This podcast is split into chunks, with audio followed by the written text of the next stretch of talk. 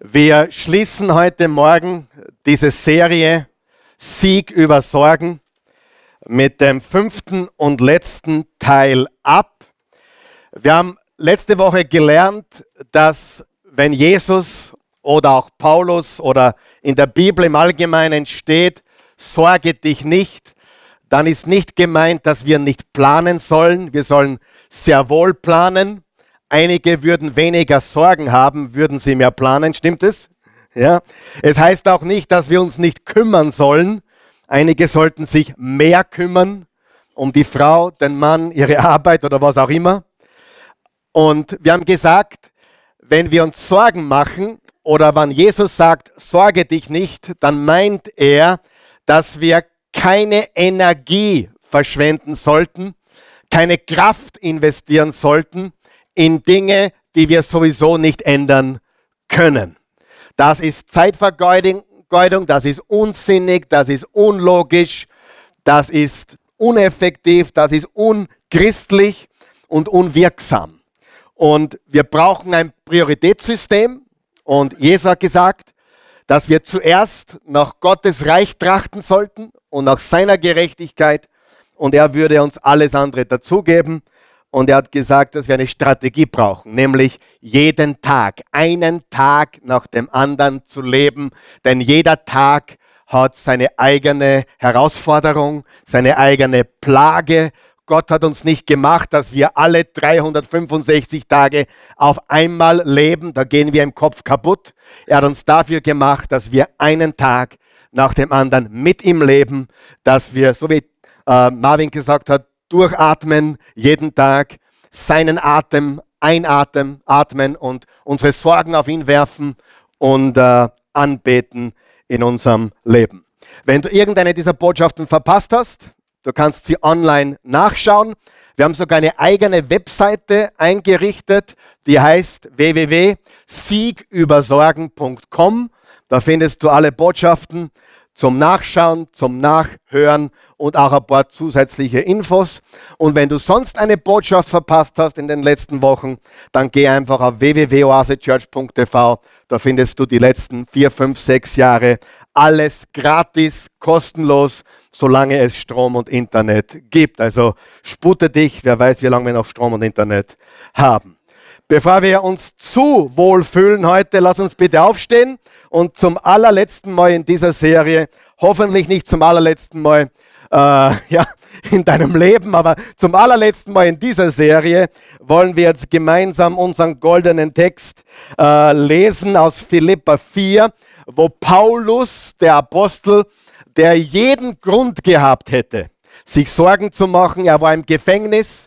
Er wusste nicht, was auf ihn zukommt. Er wusste nicht, wird er das Gefängnis lebendig verlassen oder nicht. Es war alles in Frage. Es war alles in Schwebe. Er wusste nicht, was morgen bringen würde. Und in diesem Kontext aus einer feuchten, finsteren, kalten Gefängniszelle wahrscheinlich hat er diesen Brief geschrieben und das sind die abschließenden Worte in diesem Philippa-Brief. Ich lade uns ein, bitte auf 1, 2, 3 laut mitzulesen. Freut euch im Herrn alle Zeit. Nochmals will ich es sagen, freut euch. Lasst alle Menschen eure Freundlichkeit spüren, der Herr ist nahe. Sorgt euch um nichts, sondern lasst in allen Lagen eure Bitten durch Gebet und Fürbitte mit Danksagung vor Gott laut werden. Und der Friede Gottes, der alles Verstehen übersteigt, wird eure Herzen und eure Gedanken bewahren in Christus Jesus. Zum Schluss, liebe Brüder und Schwestern, was wahr ist, was achtenswert, was gerecht, was lauter, was wohlgefällig, was angesehen, wenn immer etwas taugt und Lob verdient, das bedenkt. Was ihr bei mir gelernt und empfangen, gehört und gesehen habt, das tut. Und der Gott des Friedens wird euch mit euch sein. Wort des lebendigen Gottes. Ihr könnt Platz nehmen, wenn ihr möchtet. Im Vers 7 und Vers 9 lesen wir von dem Frieden Gottes. Und ich habe lang hin und her überlegt, welchen Titel ich der heutigen Botschaft geben möchte, worüber ich eigentlich sprechen möchte. Es war bis gestern eigentlich komplett noch offen. Ihr könnt die Christi fragen. Ich habe bis gestern Mittwoch noch gar nichts gehabt. nicht einmal irgendwas. Und dann ist mir klar geworden, warum können sich Menschen nicht entscheiden. Und einer der Hauptgründe, warum wir Sorgen haben, warum wir Ängste haben, warum wir mit Stress leben. Kennt jemand Menschen mit Stress? Darf ich fragen? Mit unnötigem Stress, mit unnötiger Furcht, mit unnötigem Hin und Her gerissen sein in den Gedanken, in den Gefühlen. Ein Mensch mit zwei Seelen, die da draußen überall zu finden sind, sicherlich nicht hier, ist, weil wir nicht wissen, wie wir Entscheidungen treffen. Wer tut sich auch manchmal schwer, Entscheidungen zu treffen? Und das ist ein ganz wesentlicher Punkt. Im Jakobus 1, Vers 5 steht, wenn es jemanden euch an Weisheit fehlt, so bitte er Gott, der jedermann gerne gibt, ohne Vorwürfe zu machen. Und Gott wird ihm oder ihr die Weisheit geben. Wenn du nicht weißt, was du tun sollst, wenn du nicht weißt, was die richtige Entscheidung ist, was tust du dann? Wohin gehst du? Wer ist dein Ratgeber? Das ist ganz, ganz wichtig. Und wir wissen, dass Jesus selbst von Jesaja, dem Propheten, im Kapitel 9, Vers 5 und 6 angekündigt wird als wunderbarer Ratgeber. Er ist nicht nur unser Friedefürst, er ist nicht nur die Quelle unserer Freude und Kraft, er ist auch unser wunderbarer Ratgeber. Wer von euch glaubt, dass Gott alles bereits weiß, was dich jetzt beschäftigt? Dass Jesus alles in seiner Hand hält? Ich halte die Zukunft nicht in meiner Hand. Ich weiß nicht, was morgen sein wird, was heute noch sein wird, aber ich weiß eines. Ich kenne den, der die Zukunft in seiner Hand hält. Das ist eine gewaltige Sache, oder? Also es macht nur Sinn, zu dem zu, geben, zu gehen, der bereits weiß, was richtig ist, um Rat zu holen, um Weisheit zu holen, um die richtigen Entscheidungen zu treffen. Und heute geht es darum, dass wir Entscheidungen treffen wollen oder lernen wollen, die Entscheidungen zu treffen, damit wir uns weniger Sorgen, sagen wir weniger Sorgen, weniger Sorgen und mehr Frieden haben. Hier ist die wichtige Wahrheit.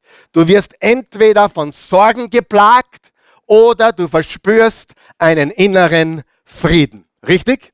Entweder Sorgen oder Frieden. Sagen wir das gemeinsam. Entweder Sorgen oder Frieden. Und das Interessante an dieser Gleichung ist, dass es rein gar nichts oder sehr wenig zu tun hat mit den Umständen, die wir derzeit erleben. Sieh, wenn wir gewisse Entscheidungen treffen, werden die Sorgen nur noch größer. Stimmt es? Die Sorgen werden nur noch mehr. Und wenn die Sorgen mehr werden, dann nimmt der Stress zu.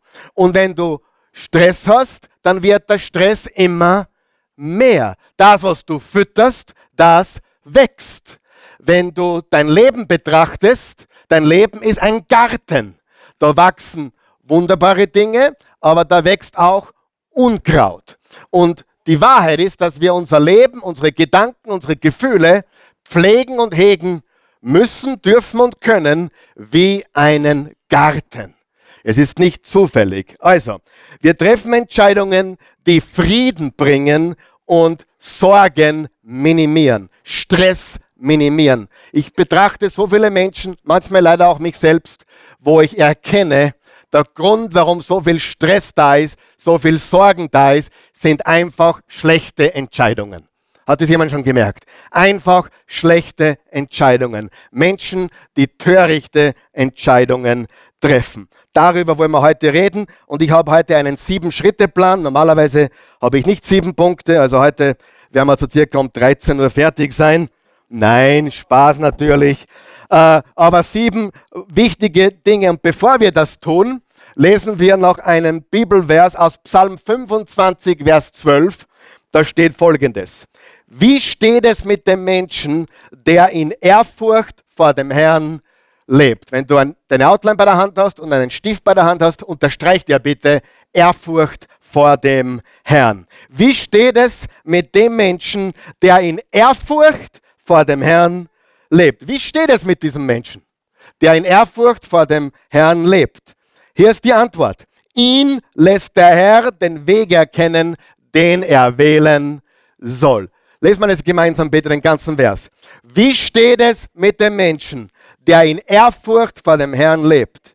Ihn lässt der Herr den Weg erkennen, den er wählen soll. Wer braucht das im Leben? Brauchst du das? Ich brauche das. Welchen Weg soll ich leben? Wo soll ich abbiegen? Soll ich überhaupt abbiegen oder soll ich gerade weitergehen? Ist es links oder rechts, vorne oder zurück? Was ist der richtige Weg? Was ist die Ehrfurcht vor dem Herrn?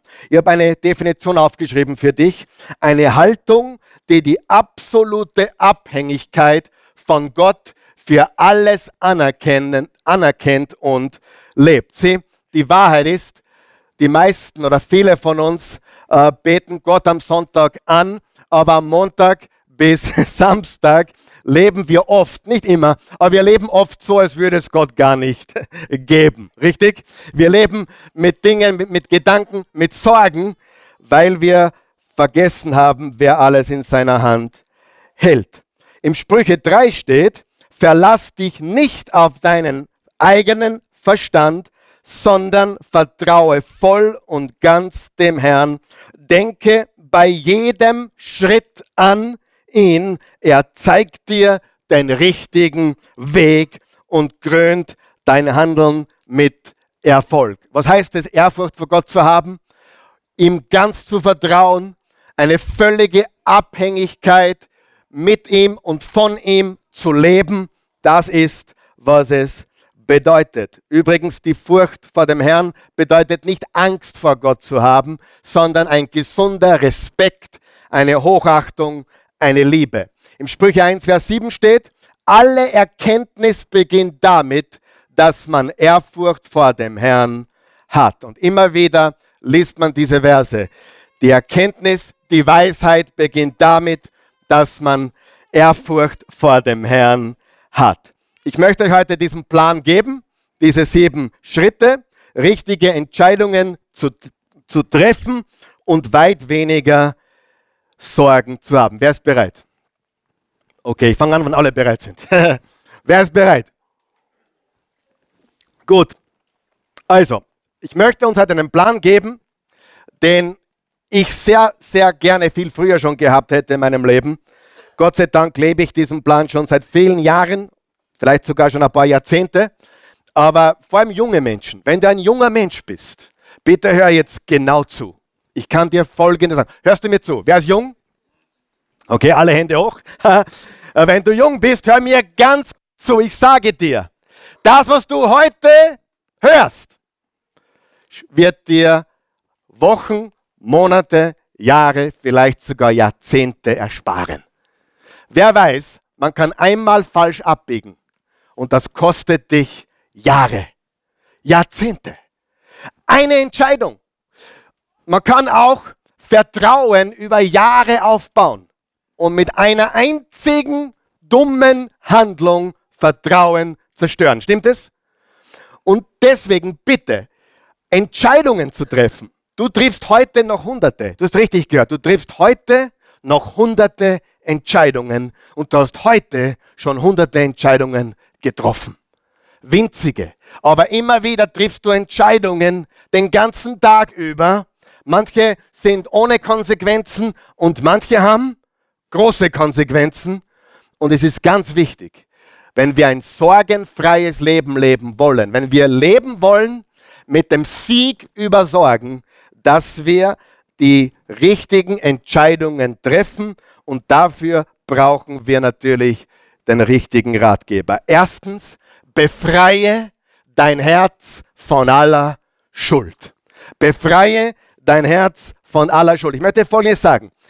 Wenn du Schuldgefühle erlebst, jetzt im Moment, kann es sein, dass diese Schuldgefühle gerechtfertigt sind. Und es kann aber auch sein, dass diese Schuldgefühle nicht gerechtfertigt sind. Sie sind nicht gerechtfertigt, wenn du Jesus liebst, ihn um Vergebung gebeten hast und unser Widersacher, der Feind, die Bibel nennt ihn Satan oder Teufel, immer wieder daherkommt und dir vorhält, was du getan hast. Diese Schuldgefühle sind nicht gerechtfertigt. Es gibt zwei Worte für den Teufel, die du brauchst, nicht mehr. Du brauchst mit ihm keine Konversation eingehen. beide beginnen mit R und beide haben vier Buchstaben und beide sind wunderbare Worte. Ruhe und raus. Mehr brauchst du nicht. Ich diskutiere mit dieser dreckigen Schlange nicht. Ich diskutiere mit ihm nicht über meine Vergangenheit. Ich diskutiere mit ihm nicht über, was ich mal getan habe, weil ich habe alles zu Jesus gebracht. Er vergibt alle meine Schuld. Was musst du tun? Erstens, das ist Unterpunkt, das steht nicht auf der Outline, aber sag, Herr, Herr, offenbare, offenbare Dinge in meinem Leben, in meinem Herzen, die mich davon abhalten, klar zu sehen. Wer von euch weiß, wir haben Dinge im Leben, die wir gar nicht checken, dass wir sie haben.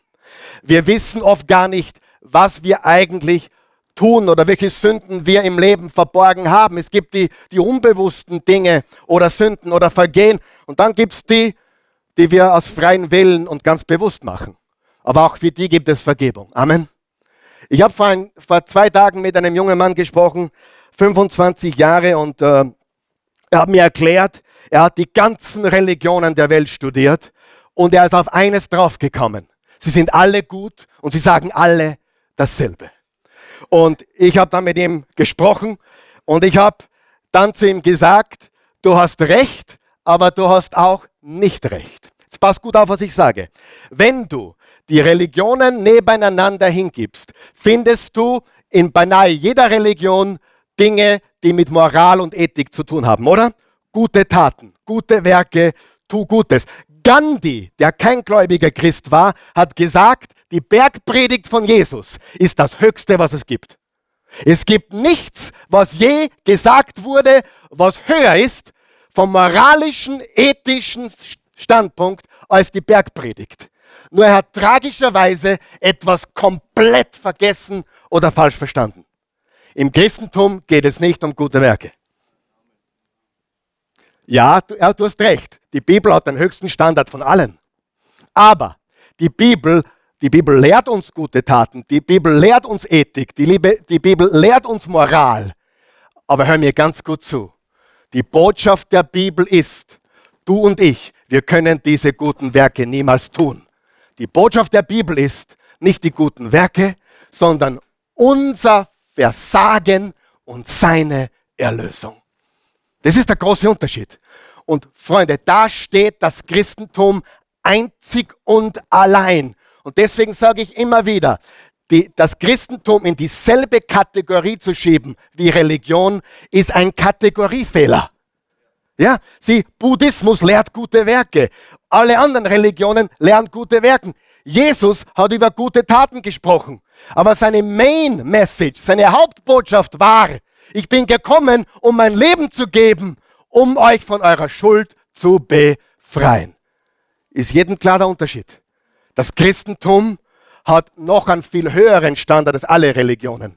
Jesus war noch viel besser und guter, ja, das ist ein richtiges Wort, guter als alle anderen Religionsgründer, weil er perfekt war. Aber das ist nicht die Botschaft. Wenn du die Bibel liest, um ein besserer Mensch zu werden, um zu lernen, gute Taten zu tun, dann kannst du andere Bücher auch lesen. Obwohl die Bibel das Beste ist. Die Kernbotschaft Botschaft des Christentums ist die Vergebung deiner Sünden. Er starb am Kreuz. Ich bin gekommen, um mein Leben zu geben als Lösegeld für viele. Halleluja.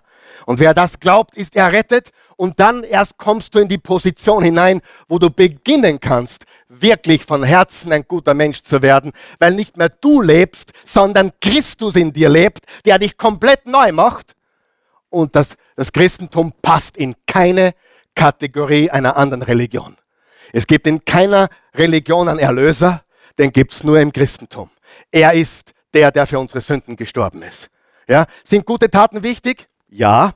Aber ist das die Botschaft Jesus? Nicht wirklich, sondern ich liebe dich, du bist ein Sünder, ich bin gekommen für deine äh, Sünden, deine Schuld zu bezahlen. Okay? Das war jetzt alles nicht geplant, aber gut was. Und jetzt ist ganz, ganz wichtig. Ich sag's nur, ja, ich habe hab mich jetzt glücklich gepredigt, aber die Wahrheit ist, das Erste, wenn du wirklich, wenn du wirklich äh, klar sehen willst, musst du dich von Schuld befreien. Natürlich kann das nur Jesus. Du bittest ihn um Vergebung. Amen. Du sagst, Jesus, zeige mir, wo noch Dinge sind, die mich daran hindern, klar zu sehen. Das zweite, was du tust, du bekennst deine Sünden. Und das dritte, was du tust, du kehrst um. Im 1. Johannes 1, Vers 9 steht, doch wenn wir unsere Sünden bekennen, erweist Gott sich als treu und gerecht. Er vergibt uns die meisten unserer Sünden. Nein, Entschuldigung. Er vergibt uns unsere Sünden und reinigt uns von allem Unrecht, das wir begangen haben. Warum ist das so wichtig? Was produziert Schuld in unserem Leben? Scham. Was produzieren Sünden, die wir nicht bei Gott abgeliefert haben in unserem Leben? Schuldgefühle und Scham. Es produziert auch Verwirrung.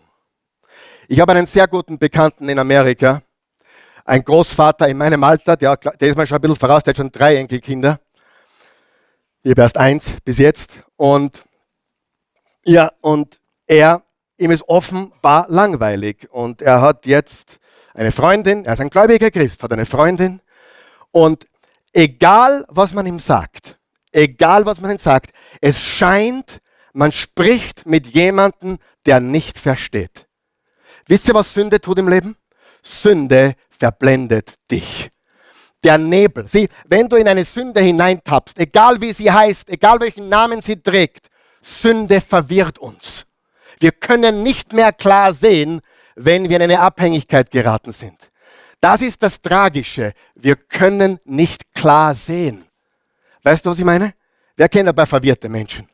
Auch verwirrte Christen, weil sie das Schuldthema nicht behandelt haben. Schuld und Sünde bringt Verwirrung in unser Leben, bringt äh, Verwirrung in unser Herz und unsere Gedanken.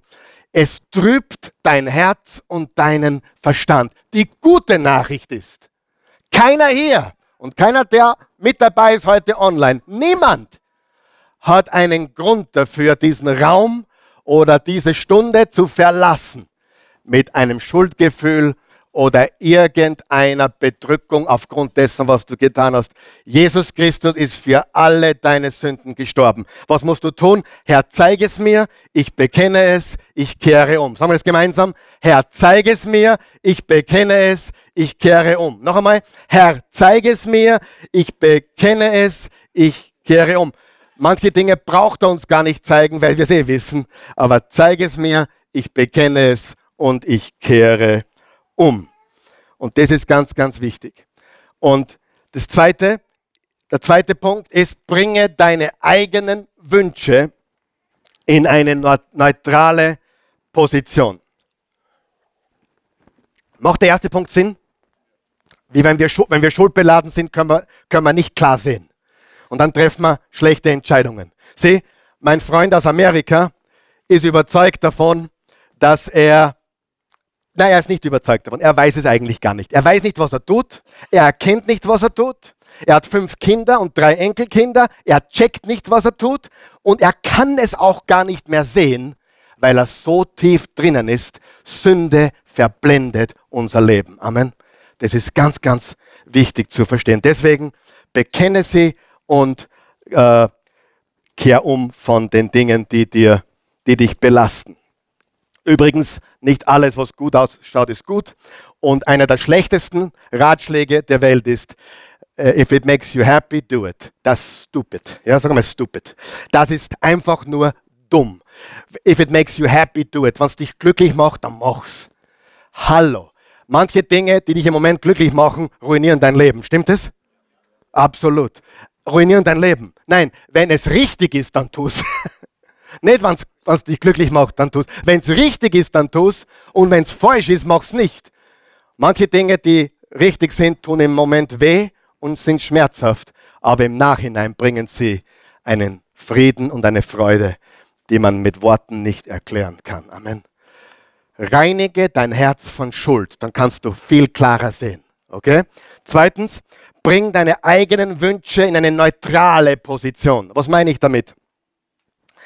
Sehr oft sind wir verblendet von dem, was wir wollen. Es gibt Christen, die wollen im Willen Gottes sein, aber eigentlich haben sie sich schon ausgedacht und entschieden, was sie wollen. Ja?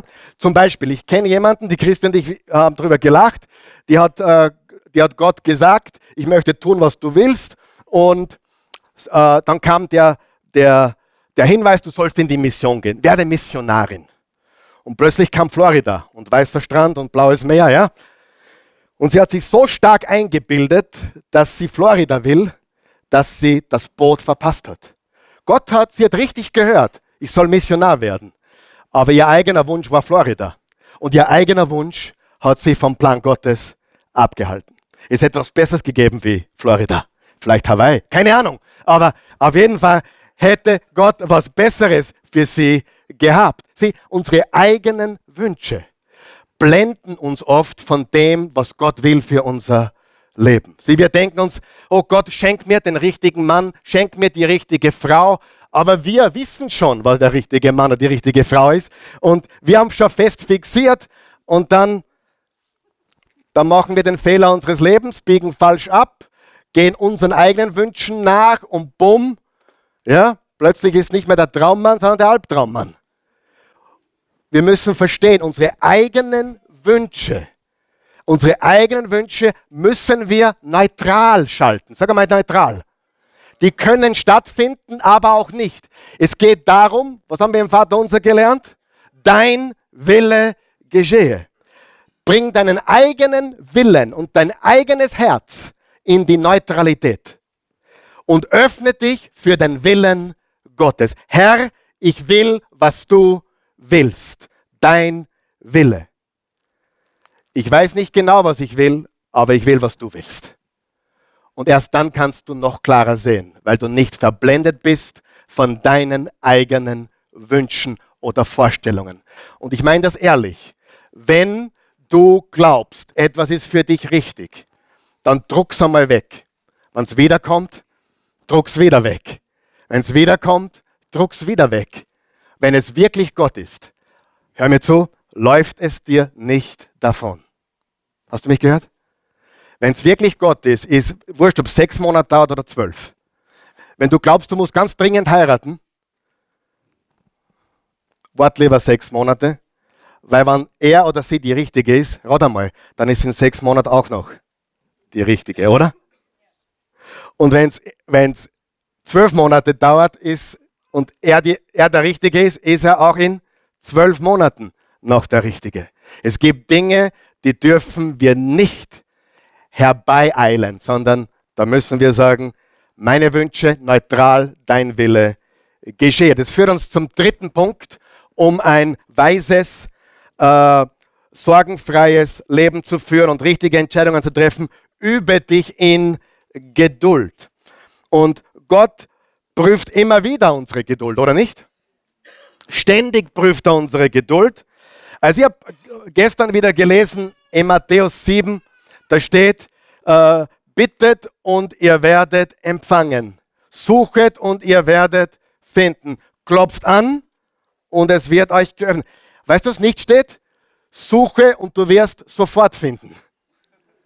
Ich, oder klopf an und dir wird sofort aufgemacht oder bitte und du wirst sofort empfangen. Das habe ich nicht gelesen.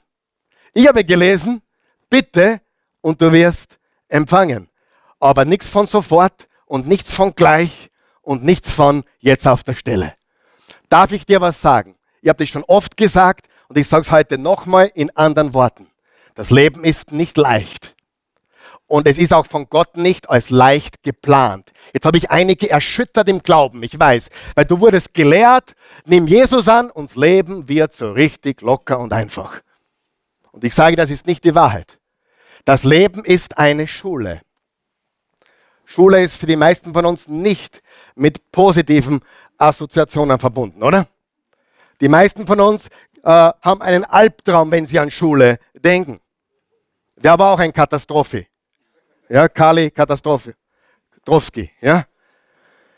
Ich war furchtbar. Ich bin, die, ich bin in, in die Hack gekommen. Hack, was heißt das eigentlich? Handelsakademie, glaube ich, ja. Hack.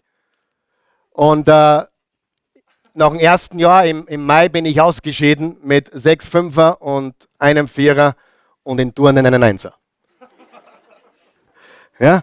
Und du was? Ich habe es überlebt. Aber, das Le aber es war eine gewaltige Geduldsprobe für meine Eltern. Das Leben ist eine Schule. Und dieses Leben, Gott will uns immer wieder vorbereiten für etwas Größeres. Natürlich, letztendlich will er uns vorbereiten auf die Ewigkeit. Aber wir wissen alle, dass Geduld, die Schule der Geduld, eine ganz wichtige Schule ist, oder? Wer die nicht lernt, der wird im Leben es sehr schwer haben. Und wir leben in einer Zeit, wo man es jetzt haben muss. Die jungen Menschen oder viele junge Menschen, auch ich tue mir schwer manchmal zu warten, richtig? We have to have it now, jetzt. Und das ist die Krankheit in der Gesellschaft, in der wir leben. Natürlich mit der heutigen Technologie alles auf Fingerdruck zu haben. Aber Gott bereitet uns vor auf was Besseres und Größeres. Und deswegen ist es notwendig, wenn du richtige Entscheidungen tre treffen möchtest, übe dich in Geduld. Geduld ist dein Freund. Und, und wenn du getestet wirst in der Geduld, ist es, weil Gott dich liebt, oder? Gott gibt uns nicht alles sofort, weil wenn wir alles sofort bekommen würden, dann würden wir zugrunde gehen. Wer gibt mir recht, wenn ich sage, manche junge Menschen werden viel zu früh erfolgreich und berühmt? Sie zerstören sich. Nein, sie werden zerstört teilweise, weil man sie ja auch künstlich sie hinhebt, obwohl sie nie was geleistet haben teilweise. Ja? Und ich rede jetzt nicht von einem Dominik Thiem, der ein Superstar ist im Tennis, der am Boden geblieben ist und, und sich alles erarbeitet hat. Ich rede von Menschen, die in Shows auftreten, künstlich prominent, geworden, äh, prominent gemacht werden und dann fallen gelassen werden wie eine heiße Kartoffel. Und dann springen sie vom Kreuzfahrtschiff in den Ozean mit einem Mädchenkostüm, weil sie ihr Leben nicht backen. Verstehst du, was ich sage? Es ist nicht gut, Dinge sofort zu erhalten. Es ist nicht gut, wenn wir keine Geduld lernen. Und Gott ist ein liebender Vater. Amen und er lehrt uns durch Geduld. Und das ist ein wichtiger Schritt auf dem Weg zu guten Entscheidungen. Das vierte ist, achte auf Druck von allen Seiten. Druck kommt von überall her. Es wird ständig auf dich Druck ausgeübt, auf mich auch. Druck kommt von innen und von außen. Druck kommt von Freunden. Druck kommt von Feinden. Druck kommt auch von selbst. Wir machen uns selbst viel Druck. Wer von euch weiß, dass Menschen, die gegen uns sind, machen uns Druck. Aber weißt du auch, deine besten Freunde machen dir auch Druck. Sie haben immer einen guten Rat für dich, oder? Und manche trauen dir nicht sagen, was sie wirklich denken, weil sie nicht riskieren wollen, dich als Freund zu verlieren. Und deswegen ist es ganz wichtig, dass du weißt, wem du zuhörst. Weil Druck kommt von allen Seiten. Die einen sagen das und die anderen sagen das. Die Eltern meinen das, die Kinder meinen das und so weiter. Aber wir sollten uns nicht äh, vom Druck von außen oder von innen leiten lassen, sondern von Gott. Du sagst jetzt vielleicht, ne, aber dem oder der kann ich vollkommen vertrauen. Darf ich dir was sagen? Es gibt niemanden, dem du mehr vertrauen kannst als deinem himmlischen Vater ganz ehrlich, bei allem Respekt. Ich weiß, dass die Christi es nur gut mit mir meint und ich vertraue ihr, so weil man einem Menschen vertrauen kann. Aber meinem himmlischen Vater vertraue ich noch mehr, weil er weiß alles, die Christi noch nicht. Ja. Das heißt, der Druck kommt von überall. Der Druck kommt von überall. Und wir müssen Acht haben, dass wir, dass wir vorsichtig sind, wem wir zuhören. Macht es Sinn soweit? Lass uns die vier ersten Punkte wiederholen, bevor wir zu den letzten drei gehen. Die gehen relativ schnell. Was müssen wir tun, wenn wir richtige Entscheidungen treffen wollen und damit weniger Sorgen und weniger Stress haben wollen? Erstens, reinige dich oder befreie dein Herz von aller Schuld. Mein Gott, das wäre jetzt eine ganze Predigt wert. Das ist so wichtig. Jeder Punkt wäre eine Predigt wert. Zweitens, bring deine eigenen Wünsche in eine neutrale Position. Ich verweise auf die Predigt vom Vater unser, dein Reich komme, dein Wille geschehe. Herr, ich will, was du willst. Übe dich in Geduld und achte auf Druck von allen Seiten. Du nicht einbrechen, zusammenbrechen, weil Druck von außen kommt. Fünftens, hör nicht auf zu beten. 1. Thessalonicher 5, Vers 17, hört niemals auf zu beten. Was heißt es? Sollen wir ständig im Mund offen haben? Nein. Wir sollten ständig immer wieder mit Gott sprechen. Das heißt nicht, dass wir ständig laut beten. Es bedeutet, dass wir ständig äh, fokussiert sind auf Gott und dass wir zu ihm beten. Egal was passiert. Hier ist der wichtige Schlüssel. Bete weiter, egal was passiert. Du sagst, Pastor, ich habe jetzt schon drei, drei Jahre für meine Tochter gebetet oder fünf Jahre für meinen Sohn und ich sehe keine Veränderung. Was solltest du tun? Bete weiter.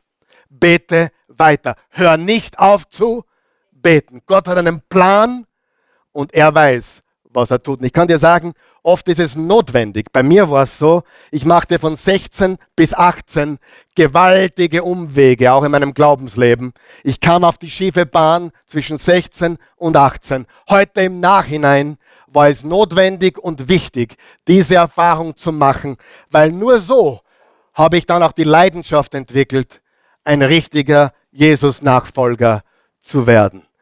Sieh, wenn wir Jesus lieben, dann wirkt alles zu unserem Besten zusammen. Denen, die Gott lieben, dient alles zum Besten. Denen, die Gott lieben, wirkt alles zusammen zu unserem Vorteil und zum Vorteil für andere Menschen. Hör nicht auf zu beten und sag nicht, ich sehe nichts oder ich, Gott hat mich enttäuscht. Nein, Gott hat dich nicht enttäuscht. Gott hat was Großes mit dir vor. Du musst ihm vertrauen, über dich in Geduld äh, brich nicht zusammen wegen dem Druck und hör nicht auf zu beten. Ich sage dir, das größte Privileg, das wir haben als Christen, ist, dass Jesus für unsere Sünden gestorben ist. Das zweitgrößte Privileg ist, dass wir mit Gott sprechen dürfen. Also wenn du auf Beten verzichtest, bewusst oder unbewusst, wenn du auf Beten verzichtest, dann verzichtest du auf das Größte in deinem Leben. Warum ist Beten so angefochten? Wir haben sechs Wochen, sieben Wochen. Wie viele Wochen waren es? Viele Wochen. Haben wir über das Vaterunser, Redefreiheit, Beten, Gemeinschaft mit Gott gesprochen anhand des Vaterunsers. Und ich bin mir sicher, dass nicht alle von uns auch wirklich jeden Tag beten. Und ich möchte dich ermutigen. Es ist die größte, ist das größte Vorrecht, das wir haben als gläubige Christen. Wir dürfen mit ihm sprechen. Und weißt du was? Es passiert immer etwas. Es passiert immer etwas. Aber vielleicht nicht das, was du wolltest, aber was Größeres und Besseres, was Gott vorgesehen hat. Über dich in Geduld, hör nicht auf zu beten. Und dann sechstens, Ruhe in Gottes Verheißungen. Ruhe in Gottes Wort, Ruhe in Gottes Verheißungen. Äh, beschäftige dich mit dem Wort Gottes täglich, lies es täglich ich möchte dir drei Passagen ans Herz legen. Philippa 4, Matthäus 6 und dann gibt es noch eine Passage im Lukas 12, die eine Parallelpassage ist zum Matthäus Kapitel 6, wo Jesus gesagt hat, sorgt euch um nichts. Ruhe in Gottes Verheißungen. Sieh, um richtige Entscheidungen zu treffen, brauchen wir was? Klarheit, oder? Sag einmal Klarheit. Wenn wir in Sünde leben, oder Schuld haben oder Schuld fühlen, sind wir vernebelt. Richtig? Wenn wir äh, unsere eigenen Wünsche nur durchbringen wollen, sind wir vernebelt. Wenn wir ungeduldig sind, sind wir vernebelt. Wenn wir uns vom Druck von außen oder innen äh, beeinflussen lassen, dann sind wir vernebelt. Wenn wir nicht beten, dann können wir nicht klar sehen. Es geht um Klarheit. Es geht um Weisheit. Egal was passiert, bete weiter und Ruhe in Gottes Verheißungen. Und Gottes Wort ist ein Filter in deinem Leben. Er filtert alles, was du in der Welt hörst oder siehst. Gottes Wort ist der beste Filter und du wirst die Wahrheit erkennen und die Wahrheit wird dich frei machen. Mein Wort ist Wahrheit. Ich bin der Weg, die Wahrheit und das Leben, hat Jesus gesagt. Niemand kommt zum Vater außer durch mich. Wenn ihr die Wahrheit erkennt, seid ihr wahrlich meine Jünger und ihr werdet wirklich frei sein. Und das führt uns zum siebten Punkt und der lautet, warte, sag einmal, warte auf Gottes Frieden. Warte auf Gottes Frieden. Im Kolosser 3, Vers 15 steht, der Frieden, der von Christus kommt, regiere euer Herz. Was soll unser Herz regieren? Der Friede, der von Christus kommt. Wörtlich steht geschrieben, lass den Frieden Gottes in dir herrschen. Lass den Frieden Gottes in dir herrschen. Was sollte in uns regieren? Der Friede Gottes. Wiederholen wir diese sieben Punkte, bevor wir noch zu ein paar abschließenden Gedanken kommen. Was brauchen wir, wenn wir richtige Entscheidungen treffen wollen und weniger Sorgen erleben wollen? Erstens, befreie dein Herz von aller Schuld. Geh nicht von hier weg, dreh den Computer nicht ab, bis du reinen Tisch gemacht hast. Herr, zeige mir, ich bekenne es, ich kehre um. Zweitens, bring deine eigenen Wünsche in die Neutralität, damit du wirklich seinen Willen erkennen kannst. Drittens, übe dich in Geduld. Übe dich in Geduld. Es ist nicht sofort. Sofort ist auch nicht immer gut. Wenn man auf etwas warten kann, muss, dann ist es oft viel, viel schöner, oder? Viel gewaltiger. Sofort hat noch nie jemanden glücklich gemacht. Dieses Leben ist eine Schule, Gott bereitet uns vor. Achte, von, achte auf Druck von allen Seiten und lass dich von diesem Druck nicht zusammendrücken. Hör nicht auf zu beten. Ruhe in Gottes Verheißungen und warte auf Gottes Frieden. Richtige Entscheidungen zu treffen ist ein Schlüssel dafür, dass wir weniger Sorgen haben und weniger Stress. Und ich lade uns jetzt ein, dass wir, wenn du kannst, aufstehen, dass wir aufstehen gemeinsam. Und wir wollen das tun, wenn du nicht kannst. Ich respektiere das. Manche sind äh, körperlich nicht dazu in der Lage. Bitte bleib sitzen. Ich weiß, einige hatten eine Operation oder äh, sind nicht so, noch nicht mehr ganz so fit oder im Moment nicht so fit. Aber wenn du aufstehen kannst, dann steh auf. Wenn du nicht aufstehen kannst, dann erhebe dein Herz. Das kannst du, oder? Erhebe dein Herz, erhebe dein Haupt, erhebe dein Angesicht und lass uns auf den Herrn blicken. Ich habe nämlich überlegt, in eine ganz andere Richtung zu gehen ursprünglich, nämlich zu sprechen über Anbetung. Über Anbetung. Ihr könnt euch erinnern, im Kapitel 16 der Apostelgeschichte, Paulus und Silas waren in Philippi, sie waren eingesperrt und in, um, um die Mitternachtsstunde haben sie begonnen, Gott zu loben und zu preisen. Die Bibel sagt, sie begannen zu beten und dem Herrn Loblieder zu singen. Sie waren nicht nur eingesperrt, die Bibel sagt, ihre, Hände, ihre Arme und Füße waren angekettet. Das heißt, sie konnten sich nicht einmal bewegen. Wie das ausgehen würde, wusste niemand. Aber was haben sie getan? Sie haben Gott begonnen zu loben und zu preisen. Vielleicht bist du in einer Mitternachtsstunde, vielleicht bist du in einer Dunkelheit. Und darum wollen wir jetzt tun, was wir vor zwei, zwei Wochen getan haben.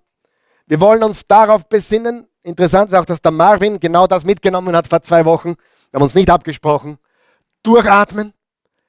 Atme durch, jeden Tag. Er ist dein Atem. Er ist die Quelle deines Lebens. Jeder Atemzug ist ein Geschenk Gottes. Atme durch. Er ist unser Lebensatem.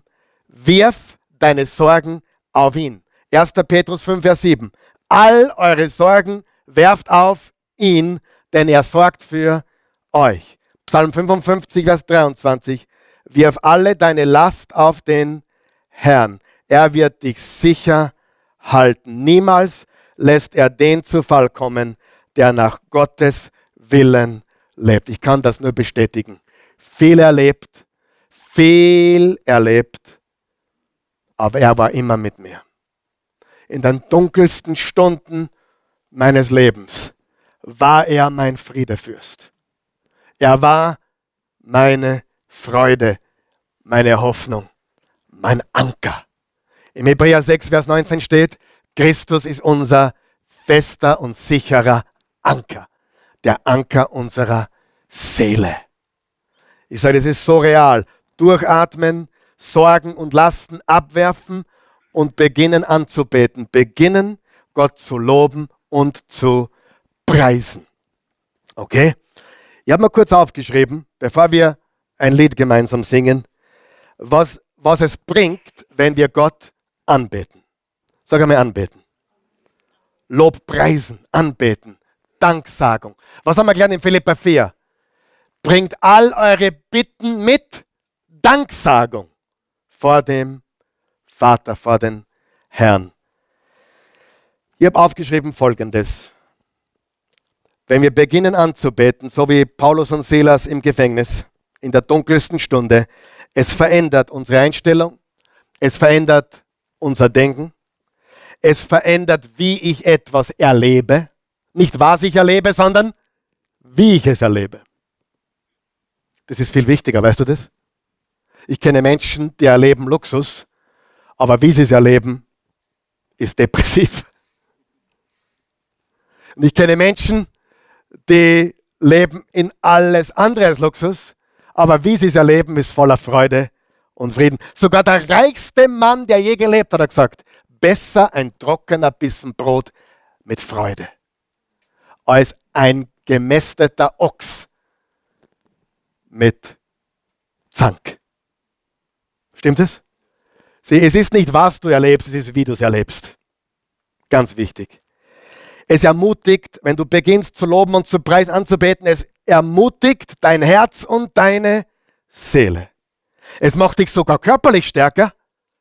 Wer weiß das? Wenn du aufblickst, beginnst zu singen, beginnst zu danken, es macht deinen Körper stärker.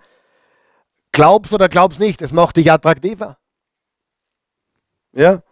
Ich habe einmal gehört, ich glaube, die Christi sagt auch so etwas ähnliches, aber ich auf die, ist, irgendjemand hat gesagt, die attraktivsten Leute sind nicht die schönsten Leute, sondern die mit, dem, mit der Freude, der Dankbarkeit, richtig? Mit der Ausstrahlung. Ich habe auch schon mal ein paar richtig schöne Menschen gesehen, dachte, naja, die ist vielleicht schön, aber attraktiv. Hm. Was ich meine? Attraktivität kommt von den Herrn kennen. Freude, Frieden, es verändert die Atmosphäre in deinem Leben. Es schenkt Hoffnung und Lobsingen und Dankbarkeit und Anbetung verjagt Zweifel, Angst und Sorgen. Und deswegen wollen wir das jetzt gemeinsam tun. Wir wollen durchatmen. Wir wollen unsere Sorgen auf den Herrn werfen. Tun wir das? Tust du das jetzt? Und wir wollen beginnen, Gott anzubeten. Das ist die, die stärkste Waffe, die du hast. Warum tun wir das mitten in der Predigt? Das ist noch Teil der Predigt. Warum? An zwei Sonntagen haben wir dieses Lied in die Predigt eingebaut. Wir könnten andere Lieder nehmen. Aber das ist deine stärkste Waffe. Der Teufel weiß gar nicht, was er tun soll, wenn du beginnst zu singen.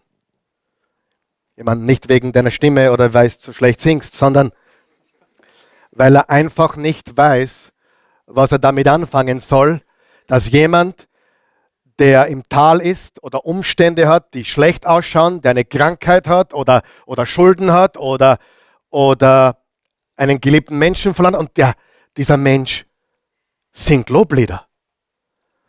Sie sitzt im Gefängnis um die Mitternachtsstunde. Er sitzt im Gefängnis um die Mitternachtsstunde und er lobt Gott trotzdem und erst recht und Fleiß. Sag mal Fleiß. Jetzt erst recht. Gott zu loben und zu preisen im Angesicht des Todes, im Angesicht von Krankheit, im Angesicht von Schuld, Versagen und Leiden. Gott zu loben. Freunde, das ist eine Waffe. Hast du mich gehört? Das ist deine größte Waffe. Ja? Und jammern zerstört alles. Du kannst nicht jammern und loben gleichzeitig. Das geht nicht einmal in Wien, ja? Das geht nirgends. Du kannst nicht grantig sein und Gott loben gleichzeitig. Du musst dich entscheiden. Bin ich ein Jammerer, ein Murrer, ein Grantler oder lobe ich den Herrn? Psalm 103, lobe den Herrn meine Seele. Und abermals sage ich, lobe den Herrn. Genial, der Psalmist redet mit seiner Seele.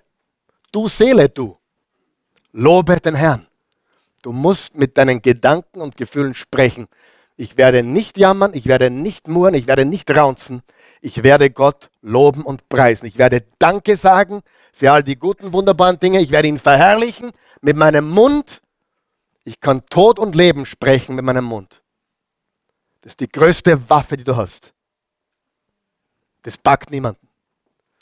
So wie wenn du einen, einen, einen Feind hast oder einen Gegner hast und du bist einfach nur freundlich zu ihm. Die bocken das nicht. Weißt du, die, der, der will dich ständig, der will dich, er oder sie will dich ständig, er will ständig gegen dich was unternehmen und du bist freundlich und gut zu diesem Menschen. Die können es nicht packen. Und wenn wir im Angesicht von, von schlechten Umständen Gott loben und preisen, da wird die Macht der Finsternis nicht fertig damit. Da fallen die Ketten ab. Und wir sind wirklich frei. Halleluja. Ist das nicht gewaltig? Drum jeden Tag durchatmen, unsere Sorgen werfen und anbeten.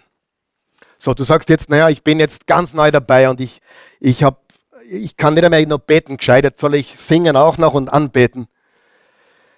Mach es, wie ich es mache. Sing in der Dusche, im Auto, wo dich niemand hört und vor allem, pass auf, es gibt so wunderbare Lieder, die wir auch in der Oase singen teilweise und es gibt auch andere such dir ein Lieblingslied und spiel das. Du kannst es auf YouTube finden, du kannst das, keine Ahnung, wo man die Lieder alle findet. Überall findet man sie. Aber schau, dass der Text gut ist, dass der Text biblisch ist und nicht irgendwie komisch. Ja?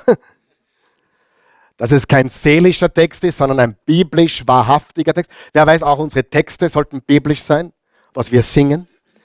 Suche dir aber biblische Lobpreislieder, die über die Güte, die Liebe Gottes sprechen, über seine Gnade, was er am Kreuz getan hat. Und die spielst du im Hintergrund, sing dazu oder bete dazu, aber werde ein Anbeter. Es ist deine größte Waffe. Ich kenne Menschen, die haben noch nie gesungen, aber im Auto haben sie ja Lobpreis-CD laufen und da singen sie mit, wo sie niemand hört. Ist ein guter Anfang, oder? Tu es einfach. Und das verändert dein Leben komplett. Ja? Dein Denken, deine Einstellung, wie du es erlebst und alles andere. Werde ein lobpreisender Mensch. Weißt du, das darfst du jetzt nicht weiter sagen, was ich sage, okay? Das bleibt unter uns. Ähm, das funktioniert sogar für Menschen, die nicht glauben. Wenn sie statt jammern, Danke sagen oder, oder es funktioniert eigentlich für alle. Nur Wem will man Danke sagen, wenn es niemand gibt, von dem man es hat? Daher, wir Christen haben die größte Waffe überhaupt. Wir können dem Danke sagen und den loben, der uns gemacht hat und uns alles gegeben hat. Und das ist die Befreiung pur. Und hör auf, auf deine Umstände zu schauen, beginne nach oben zu schauen, nach vorne zu schauen und beginne zu sehen, was Gott in deinem Leben tut. Durchatmen, Sorgen werfen und anbeten. Jeden Tag. Life-changing, hundertprozentig. Amen. Die wichtigste Entscheidung im ganzen Leben ist Jesus annehmen und vertrauen. Es gibt keine wichtigere Entscheidung in diesem Leben. Weil diese Entscheidung beeinflusst das Hier und das Jetzt. Es beeinflusst die ganze Ewigkeit. Jesus anzunehmen. Die Bibel sagt in Johannes 1, Vers 12, alle aber, die Jesus aufnahmen und an ihn glaubten, gab er das Recht, Kinder Gottes zu heißen. Paulus hat gesagt im Römer 10, Vers 9, wer mit dem Mund Jesus bekennt als Herrn und mit seinem Herzen an die Auferstehung Jesu von den Toten glaubt, hat ewiges Leben. Im 1. Johannes 5, Vers 11 und 12 hat Johannes gesagt, wer den Sohn Gottes hat, hat das Leben, wer den Sohn nicht hat, hat das Leben nicht. Ich habe heute schon gesagt, ich weiß, dass wir in einer Zeit leben. Ich weiß aus Erfahrung. Ich war Ministrant in der katholischen Kirche. Ich habe das Evangelium, glaube ich, damals schon verstanden. Es war so einfach für mich. Aber red heute mit fünf Leuten auf der Straße. Du redest gegen eine Wand. Was ist der Unterschied zwischen vor 30, 35 Jahren und heute? Nebel. Die Menschen sind so vernebelt. Ist es nicht wahr? Ich kann mich erinnern, wie wir, die, wie wir das erste Mal gepredigt haben hier in Wien 1997 oder wann auch immer. Und es war ganz einfach mit Menschen Jesus zu teilen und, und, und Menschen haben das sofort gecheckt. Jesus ist für meine Sünden gestorben. Heute hast du so viel Wolken und Nebel, wo du durch musst, bis du überall hinkommst. Und das, obwohl die Leute heute gescheiter sind als je zuvor. Richtig? Und mehr wissen als je zuvor. Aber sie sind so vernebelt. Übrigens, wenn du Nebel umdrehst, hast du, lässt einmal verkehrt, Leben. Und das hat Jesus getan, uns aus dem Nebel zu holen ins Leben.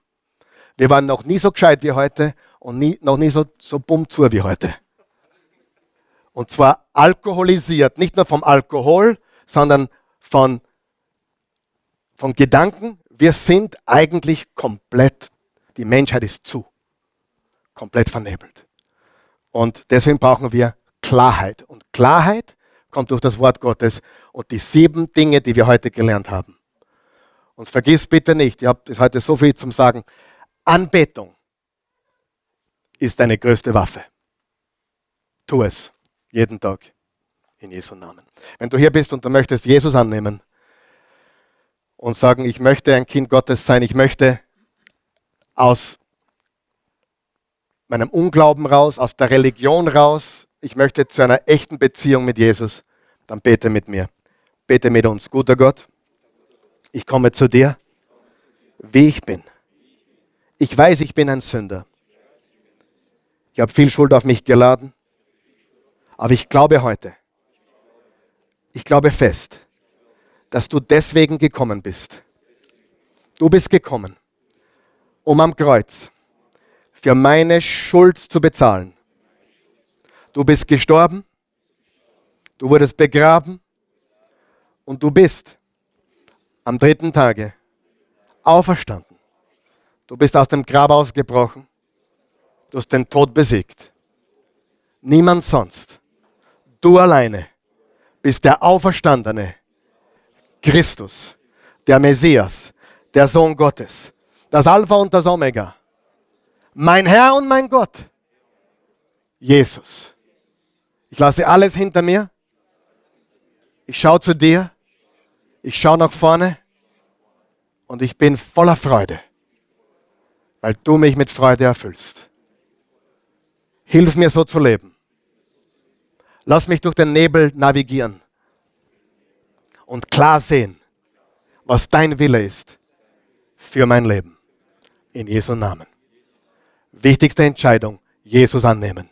Die aller, aller, aller wichtigste Entscheidung deines Lebens. Nicht, wo du studieren gehst, nicht, wenn du heiratest, sondern Jesus annehmen. Ist die wichtigste Entscheidung deines Lebens. Die zweitwichtigste, Jesus nachfolgen. Jesus nachfolgen. Einige von uns sind schon weiter auf dem Weg, einige noch nicht so weit. Aber ich lade dich ein. Tue, was du heute gehört hast und entschließe dich, ein echter Jesus-Nachfolger zu sein. Täglich in der Bibel zu lesen. Wir haben Bibeln hier. Wenn du zum ersten Mal da bist oder noch keine Bibel hast, wir schenken dir eine. Bete täglich und suche die Nähe Gottes. Sei ein Nachfolger Jesus. Es gibt nichts Vergleichbares. Und wenn es sollte ich träumen, bitte, zwickt's mir, glaube dran. Ich weiß, er ist mein Gott. Er lebt. Halleluja. Amen.